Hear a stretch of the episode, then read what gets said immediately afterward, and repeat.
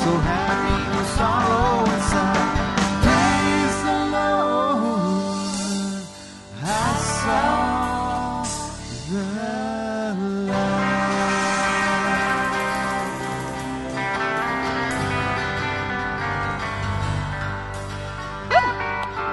You guys are getting this That ramped up for next week, right? There's your little bluegrass preview. Thanks, guys. I just, uh, as we sing I Saw the Light, I just hope you guys are getting all ramped up and excited for next week and for this celebration. We're in the second to the last week of Beyond These Walls, and we're really hopeful that next week we'll be able to announce that we, as a collective church, have made a commitment over the next three years to pay off our $5 million mortgage, not for its own sake, but in order to release those funds year over year over year to, into the ministry of this community, that we might love this community exponentially as we never have before. So if uh, you're a visitor this week, sit back easy. But if this is your home church and you missed us last week, you will find a commitment card in your bulletin. I encourage you to fill that out front and back and make the pilgrimage that we all made last week in worship to come on down and drop these commitment cards in the purple baskets so that we can add you to the all in total next week. I wanted to share a little bit about Larry and I's process about that because we're in a slightly different financial place than uh, the stories you've heard so far. This next year is going to be a cut back year for us because the church is graciously letting me go to half time to spend a little bit more time with my toddler before he starts preschool next fall. Can you believe that? Time, guys. It flies.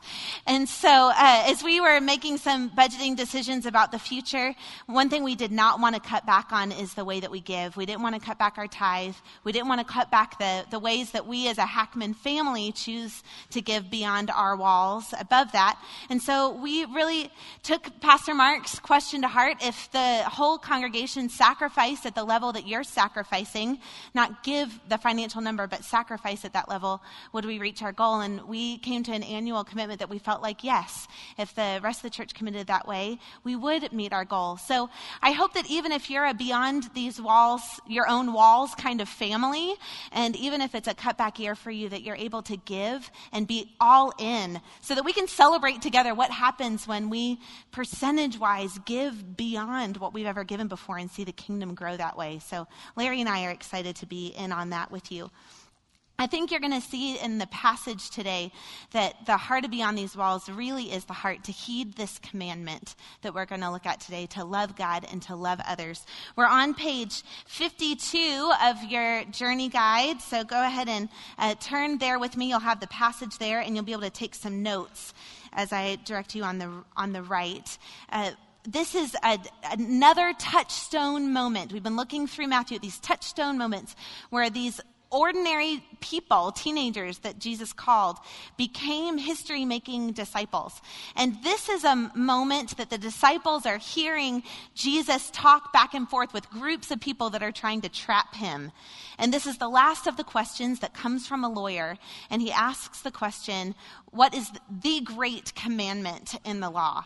And this is Jesus' answer. You heard it from the kids, but I'd love for us to recite that together on page 52 the second paragraph. Say it with me. You shall love the Lord your God with all your heart and with all your soul and with all your mind. And I'll keep reading the rest of it. This is the great and the first commandment. And a second is like it. You shall love your neighbor as yourself. On these two commandments depend all the law and the prophets. This is the word of the Lord. Let's pray. Holy Spirit, you have done a beautiful work in my own heart this week um, to both challenge me and love me and meet me very tenderly and in a convicting way. And I pray that you would do that same work among us as a community as we really desire to heed your commandment to love you and to love our neighbor. Would this be a touchstone moment for us as a community? When we really understand the heart behind why you came and how you want us to let others know about who you are. In Jesus' name, amen. Twice in this passage, you hear, You shall love. You shall love. You shall love. When Jesus repeats things, it's worth paying attention to. You shall love the Lord your God, and you shall love your neighbor as yourself. I think uh, a lot of Christians, we can, we can get in, in trouble for making giant lists of everything that we think God expects of us everything we think it means to, relig- to live a religious life. And this passage takes that list and says, look, it's really actually simple. The great and the first commandment is this love, love. You shall love. You shall love. You shall love first the Lord your God with all your heart, soul, and mind and strength. I'd like to summarize um, that by saying it this way God's desire is that every moment of your life would be connected to his love. God's desire is that every moment of your life be connected to His love. And the first instruction for that is to love God first and to love Him with everything that you have. And I think that there, it might be for um, some people, if they first hear this, that the thing that God wants more than anything else is for you to love Him, they might hear that as an egotistical God. And I could see that if the way that you see God is that he's off and distant, he made heaven and or made earth and then left and is sneering down and, and demanding your adoration and your affection. I could see that. But I want to challenge you this week to see God a different way. To see God as a, as a loving father who is very near to you this coming week is, is Father's Day. If you, um, I hope that you guys are planning on spending time with your dads or in memory of your dads. I know my dad, more than anything else, would love just to have us at home. He would just love to have all the kids at home. The greatest gift uh, that a, a, parent and child can share is a mutual love and a shared time together. Now, I know my dad wouldn't mind if that was on a new boat in the harbor. Any other dads out there, you know? You know what I mean? But really, at the end of the day, what he really wants is time with us, right? And that's really what the heart of this parental love is. I have a, I have a morning routine with my little guy on the kind of mornings that I'm proud of and that I want you to know about. The mornings where I wake up before everybody, I've had coffee, I've gone and done my battle with the slugs that are eating my dahlias. It's like the first thing I get to in the morning. And then I come back in and I go upstairs to my little guy that doesn't like to wake up. And I go down and I say, Good morning, Reed. Mama loves you. And that, that love, that connection, that, um, that desire of mine that Reed always knows how much I love him and starts every day that way, that's the kind of parental love connection that God wants with you. It is not ridiculous in the idea of loving God with all your heart that you would wake up, no matter your age or gender, that you would wake up and say, Hey, God, good morning. I love you. Here we go. He would love that. That's the heart behind this commandment. He wants us to love Him with all of our minds. God wants every moment of your life to be connected to His love, and that includes your thought processes. Particularly, I was thinking about people who work and how God wants to be involved in your work. It was really interesting. The Lord brought very vividly to mind a particular MOPS mom who I know is going back to work as a landscape architect. And I know that she's working on uh, creating schoolyards and to make them them safe and aesthetically pleasing. And really, the Lord helped me hear him talking to her as she processed. And it sounded something like this Ooh, yeah, I like that plant too. Oh, that's a good idea. Oh, yeah, I made that one. That one looks really good with this one. And it's not a ridiculous idea to think that the Creator God wants to be so connected with you in your work that He would want to brainstorm and be engaged in a loving relationship with you while you work. Loving God with all your mind. That's the beautiful part of this command, this invitation into the love of God that fills your heart and that fills your mind. But there's a convicting side of this command too, because God wants every moment of your life connected to his love for you. And that includes those end of the day moments when you have your drink of choice in hand and you're either sitting watching TV or you're reading a book, God wants to enter into those moments with you too. And do you know, I actually believe that God can enjoy fun and leisure with you. I don't think the only way to be in, uh, in moments of shared, connected love with the Father is to be reading Calvin's Institutes, okay? I really think that God wants to enter into that fun and leisure with you. But there's something about uh, how our soul connects with God in those moments. And I just encourage you to a moment of conviction to consider whether or not how you spend those last hours of the day draws your soul toward the Lord or away from Him. Do the characters and the themes that you're engaging with, do they speak and they, do they connect you to the love of God in your soul or do they draw you away from Him? Because the Lord wants to spend every moment connected with you. He wants you to love you with all of his heart and soul and mind and strength. So I'm going to usher you a, a, love dare challenge. I want you to jot down, I'm giving you three options. So you have room in your notes on page 53. You can jot this down. But one of, one of three options for a love dare. The first I call the Reed dare. So when you wake up in the morning, you could practice this week waking up and saying, Good morning, God. I love you and then go about your day. Or choice two, I call it the at work love dare. You could set an alarm on your phone at a completely random time, 1027 or something, and put on your, on your phone, God wants to brainstorm this with you. Just wonder what it would look like if you interjected your work, if it would reconnect you with the love that God has for you and the way He wants to work with you. Or uh, number three is the leisure love dare. And that's to go home first thing and put on a post it note, God wants to sit with you. And then put it wherever you spend those last couple hours of the day. Because I really believe that the Lord has a beautiful and a convicting invitation to us to love Him with all of our heart and soul and mind and strength. And then the Lord gives us a second command.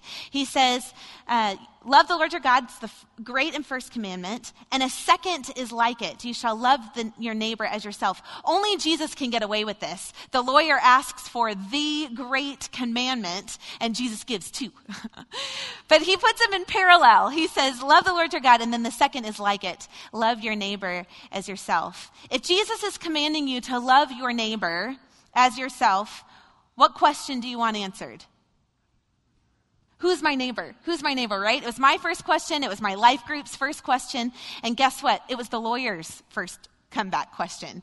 In Luke uh, chapter 10, Luke records this same interaction with the lawyer. And he says that the lawyer asks, seeking to justify himself, then who is my neighbor?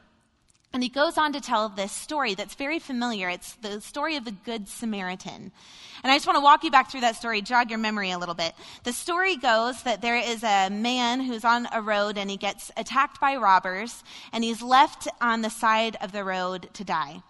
And a pastor type walks by, sees the guy in the ditch, and then crosses to the other side of the road and keeps on going.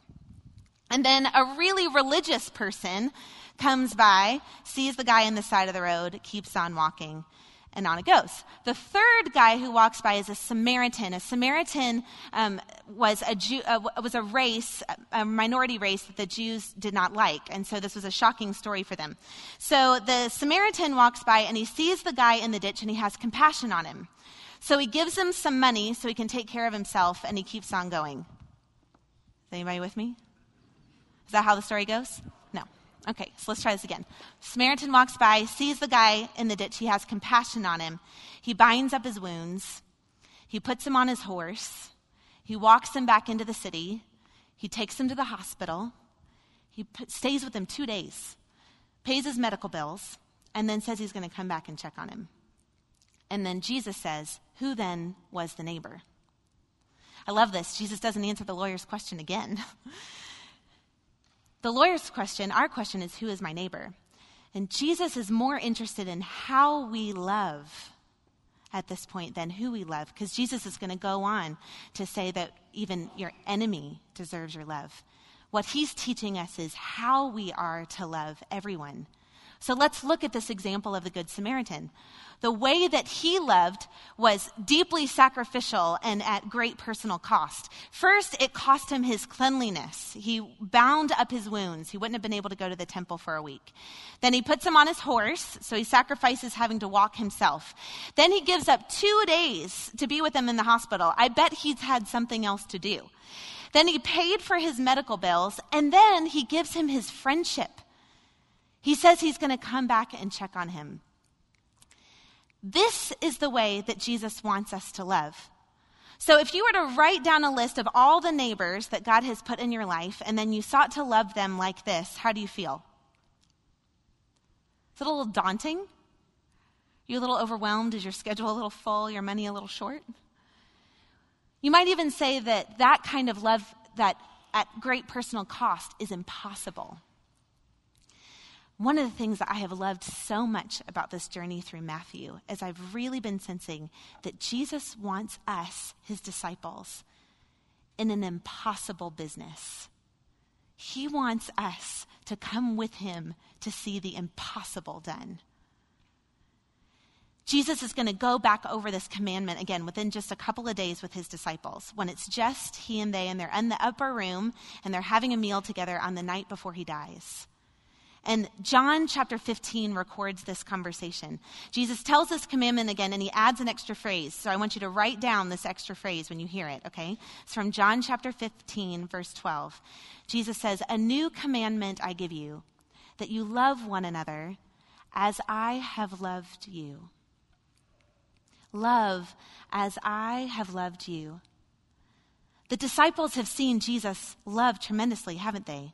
They've seen God leave heaven and come to earth and live an ordinary life that became very extraordinary in his ministry as he touched lepers and healed people, fed everyone, had time for the crowds, washed the feet of his disciples. And then the very next day, he would die for them. John 15, 13, the very next verse. Greater love has no man than this, that he lay down his life for his friends. Jesus knows that he's called us to an impossible, sacrificial love at tremendous personal cost. And that is the love as he has loved. Pastor Mark reminded us last week of the story where he, tell, he says that um, a camel going through the eye of a needle is impossible, right? But with God, he says, all things are possible. God, it will enable us to live an impossible love for our neighbor. It is a beautiful commandment that he's given us, and it's a very convicting commandment that he's given us. It was very convicting for me this week. I'm embarrassed, but isn't it true that it is sometimes hardest to love the neighbors that are closest to us, right? And in this case, I really failed to love my husband as I love myself. But I am not the same person today that I was on Monday. Like, as in this Monday. And it's really true. On Monday, I woke up. It was not one of those mornings that I'm proud of. And uh, can, we just, can we just suffice to, to say that we had bad communication? Can you just understand what that means? Okay, good. And I left the house and I got in the car, and the Holy Spirit started to show me the subconscious thoughts that I had had all morning.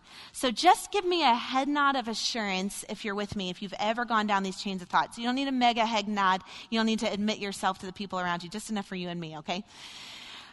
Have you ever gone down the line of, that is so not fair? Sandy had nods. Okay.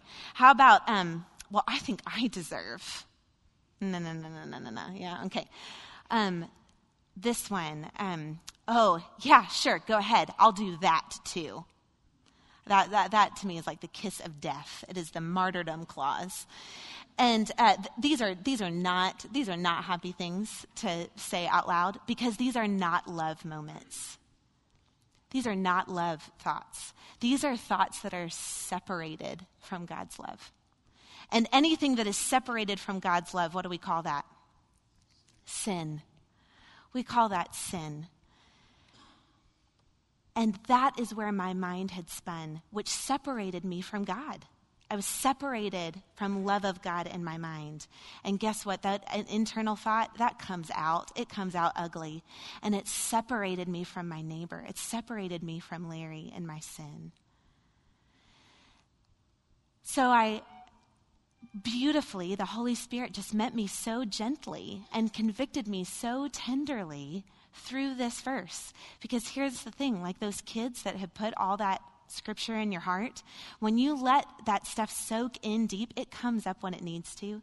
So I'm driving to church, and the Lord just gently puts in my heart, You shall love the Lord your God with all your heart and soul and mind. And I just said, Oh, Jesus, I'm sorry. Help me to love you with my mind. We walked through those phrases and I asked for forgiveness. And then I knew that I needed reconciliation with my husband. You shall love your neighbor as yourself. And so I went through a practice of gratitude where I just, in my own mind, listed the things I was grateful for for my family. Look, gratitude is an amazing combatant against selfishness.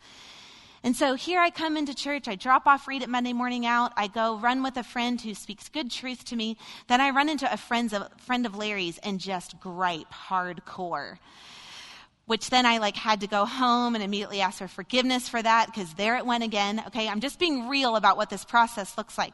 But Jesus worked a miracle somewhere between the car ride and the griping and the truth and scrubbing furniture that afternoon. Okay, so here I am around noon after nap time. I'm wiping down furniture.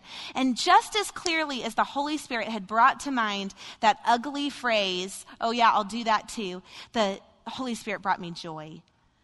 And I realized I was joyful serving my family. How do we do that? How do we go from being people who scream about cat puke at 8:30 in the morning to people who are joyful in service to our family in the afternoon? With me, that is impossible. But with God, all things are possible. And Jesus has loved us to reconnect us. He wants every moment connected to his love for us. And I am so convinced, church, that we spend too many moments separated from his love for us, completely unnecessarily.